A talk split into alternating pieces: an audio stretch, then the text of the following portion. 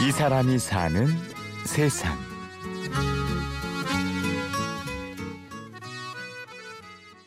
뭐 요리사들한테 그런 걸 물어보면 막 333 법칙이라고 있어요.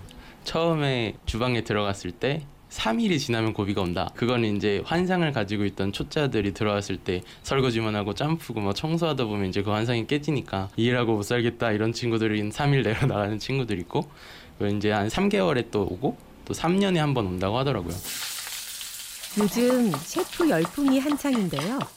오늘 이 사람이 사는 세상에서는 젊은 요리사 한 명을 만나봤습니다. 저도 비슷하게 3년째 그게 왔었어요. 재밌는 건 내가 사람들이 즐거워하는 걸 보고 싶어서 요리를 시작했는데 막상은 손님을 못 보잖아요. 만들어서 계속 기계처럼 빼기만 하고 이러니까 되게 힘들더라고요. 근데 그러면서 이제 생각을 바꿔간 계기가 일을 하다 보면 재미가 있는 시간이 있어요. 내가 이제 요리를 하면서 요리가 잘 나왔을 때 또 빈 접시가 돌아올 때 막 이런 거라던가 그 희열이나 막 그런 것들도 느끼고 싶어서 요리하는 즐거움을 배우고 있는 남자.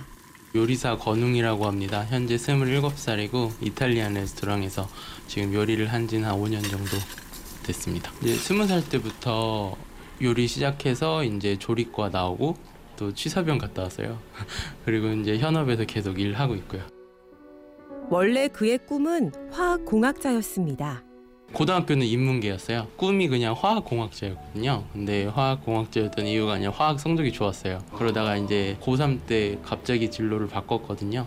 아, 내가 잘하는 게 직업인 게 아니고 내가 하고 싶은 걸 하고 싶다는 생각 방황을 많이 하다가 내가 언제 행복했나 막 이런 걸 찾다 보니까 어머니 결혼기념일이나 막 누나 생일이나 이럴 때 제가 선물을 사기보다는 음식을 해준 적이 되게 많았어요. 근데 할 줄도 몰랐죠 당연히. 근데 그냥 인터넷 레시피 찾아서 망치기도 하고 하면서 음식을 해줬던 게 막 기억이 나는 거예요.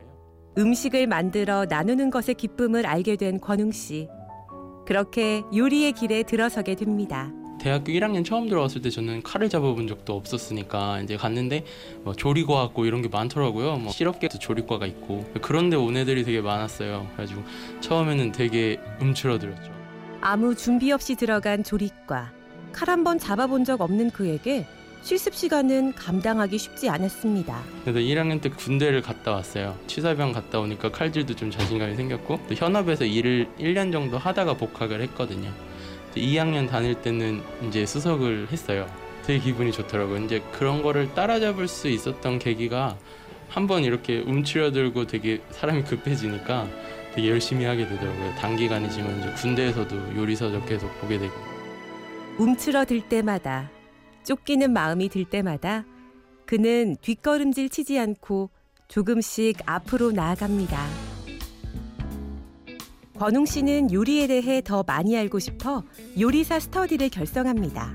혼자 공부하니까 너무 재미가 없는 거예요. 그래서 아, 요리사 스터디 그룹을 한번 만들어 볼까? 한 열 몇 명을 모았어요. 제일 먼저 지원을 해준 친구가 지금 같이 운영하는 친구예요. 이지은이라고. 그래서 그 친구한테 이제 스터디 그룹을 한 두세 달 운영을 했을 때 오빠 한번 봉사 활동을 요리 봉사하면 어떨까요? 이렇게 물어보는 거예요. 그렇게 한 끼라는 이름으로 요리 봉사가 시작됩니다. 그냥 한 끼를 대접해 준다는 의미였어요.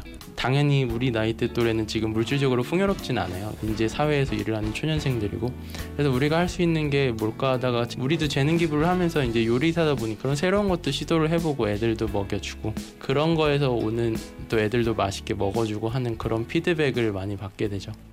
처음에는 그의 예상과 달리 봉사할 곳을 찾는 것도 자기 자신을 극복하는 것도 쉽지 않았습니다. 우리가 봉사활동을 하겠다고 하면 서로가 고마워할 거야.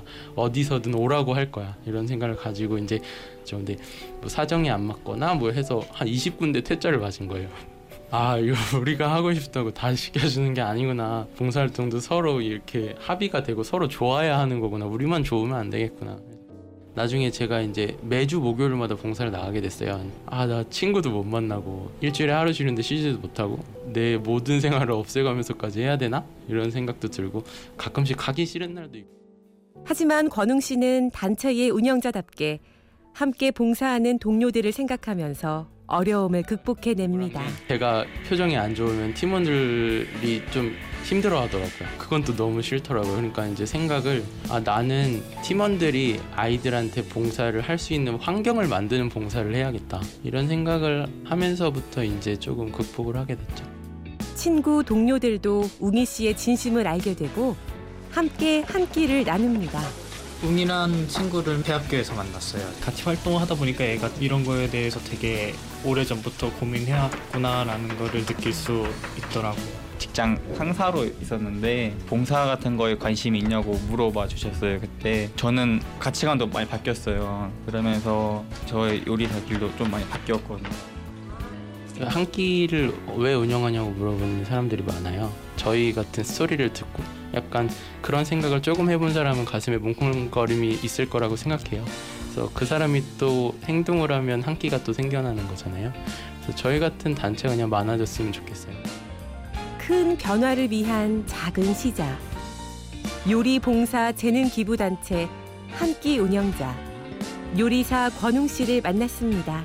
작은 행동이라도 하면 내 주변은 바꿀 수 있거든요. 그 주변만 행복하게 만들면 그 작은 주변들이 모이면 큰 사회가 된다고 생각해요.